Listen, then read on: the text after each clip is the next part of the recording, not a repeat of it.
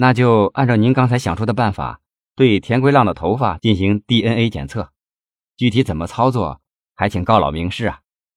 高英杰想了想，我看还是采用分子遗传学的技术。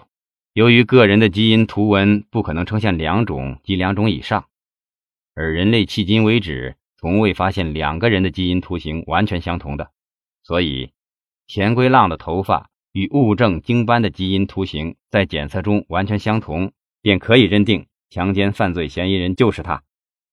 作为医生出身的田归浪具有高专业的水平啊，他也深知基因图形和基因检测多方面的知识。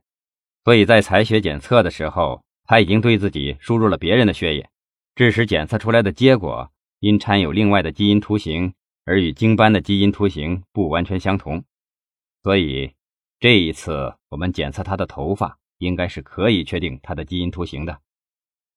那这样做，即使能确定他杀了梁春，但这家伙嘴巴很严，攻克其他大案怕还有难度吧？高英杰微微一笑。哦，我不是说过吗？咱们的招数可比他想象的要多呀。洪强好像一下子明白了。高老，您说的是用测谎技术吧？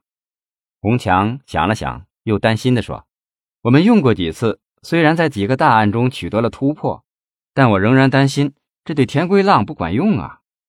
要知道，如果这一招不行的话，我们的工作就陷入被动了。”高英杰习惯的笑着摆摆手：“不会的，不会的，这就看我们的方法了嘛。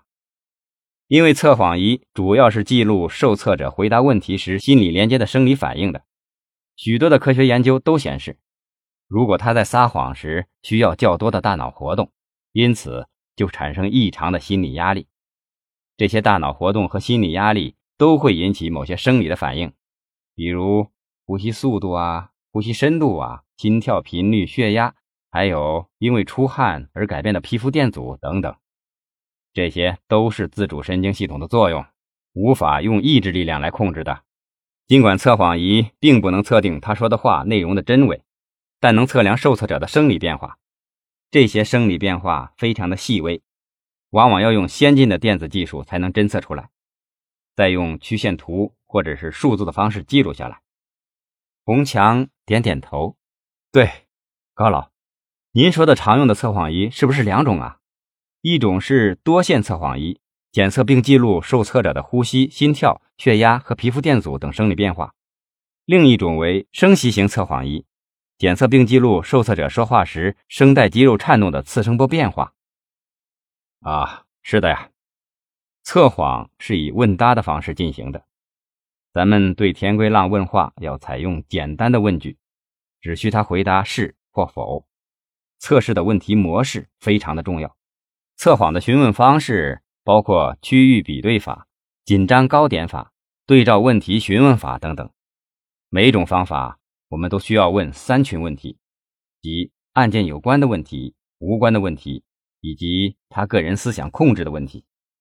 洪强兴奋了起来：“高老，那咱们还等什么呀？现在就对田归浪进行测试吗？”那好。现在咱们就提审田桂浪。田桂浪被带进了审讯室。高英杰和洪强看他已经没有了逮捕前作为 CTC 公司总工程师兼总经理助理的风采了。由于连续长时间的审讯，田桂浪看上去一下子老了许多。他白净的面容看上去苍白而憔悴，脸上还架着那副金丝眼镜，但看上去。也没有了知识分子的风度。洪强冷冷地问：“田奎浪，怎么样？想好了吗？是你自己主动说呢，还是我们想办法让你说？”田桂浪傲慢地说：“我没有什么好说的，我是一个生意人，除了十八年前杀过我的女友外，我从未再杀过人。我说过，南疆的案子跟我没有任何关系。”高英杰冷笑一声：“看来你是不见棺材不掉泪呀。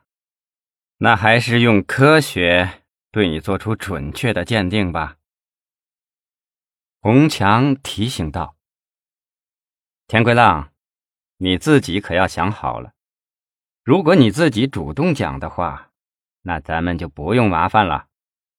如果非要迫使我们用测谎仪对你鉴定，后果你可要好好想想。田桂浪并不慌张，满不在乎地说：“我是清白的。我说过，南疆的案子和我一点关系也没有。如果你们一定要对我鉴定，那我自愿接受测谎。”洪强挥挥手，民警押他走出了审讯室。